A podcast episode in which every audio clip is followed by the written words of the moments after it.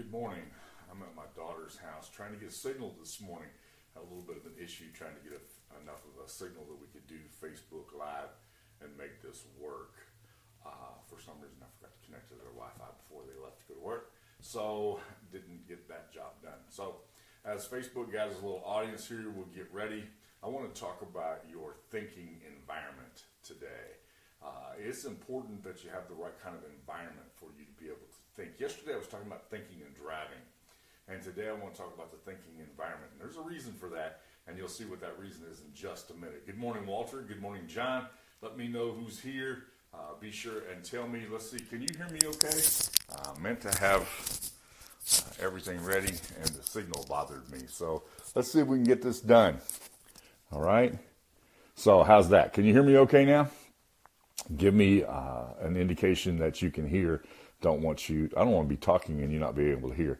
Good morning, John. One of these days we'll have to bring John on to the live feed so that he can share with you what he does, because I think it's pretty good. Yeah, I thought it would be better if I actually had the microphone closer to my mouth. So thank you for that. Good deal. Good deal. All right. As we gather a little audience here, yesterday I talked about driving and thinking and the things that happen and how important you can think on your seat. And we talked about thinking on your seat yesterday. And one of the reasons why you can think well on your feet is because you've spent some time thinking on your seat. And that thinking on your seat can happen while you're driving. It can happen while you're sitting in your front room relaxing while everybody else is watching television. You could be doing some serious thinking. There's lots of times when you sit down, and that gives you an opportunity to think. And that thinking process is so important in order for you to have a contribution to the world. So yesterday I talked about driving, and then I got in the car and I drove for the next 6 hours, except for the hour that I spent parked in the middle of Tennessee, out in the middle of nowhere. Something had happened on the highway and we didn't move for a long time. Took me 49 minutes to go 3 miles. So I had to be really careful that wasn't a frustration. And instead, I was talking to some folks while I was doing that on the phone. And I thought, I've got to be really careful, because it's too easy for me to get frustrated. Frustration takes away your ability to think clearly. So you've got to be very careful about that. So today I want to talk about the environment for thinking, because your environment's very, very important. And sometimes it's the environment is the things around you, and sometimes it's the people around you. And I want to talk about the people today as part of your environment for thinking about success, for thinking and creating a clear path for success, for thinking. Good morning, Karen. Good morning, Hans. Good morning, Joanna. We've got lots of people joining us now, so thank you so much for coming on. If I missed you, it's not because I didn't see it. It's because I didn't see it. But I appreciate you being on. We've got a pretty good crowd, so thank you so much for joining me. So we're talking about the environment, and that's the people around you. And fortunately, while I was driving down the road, one of the people around me is somebody who's on this call right now, and that was my son, Brent. And I have always considered my son Brent part of my environment that improves my thinking. He has always been an encouragement to me. I'm at my daughter's house right now for my granddaughter's middle school graduation. And I have two wonderful granddaughters. And last night they were saying, let's see if Papa knows about this. And they kept quizzing me about the most unusual things I have ever heard of in my life. And I said, you know who used to do this? And they said, who? And I said, your mama used to do this to me all the time. And we would actually lay in a circle on the floor. And Melissa would take a book. Today we have Google, but Melissa would take a book then, and she would start to ask questions like, what state has the most cattle? What state has the most dairy cows? And we would go through these ridiculous kinds of questions, but it caused us to create an environment for thinking. And we would frequently do that. And Melissa said, yeah, there'd be times when we'd be checking on vacation, and we'd open up an atlas, and we'd try to figure out how many people there were per square mile in each state. An environment for thinking.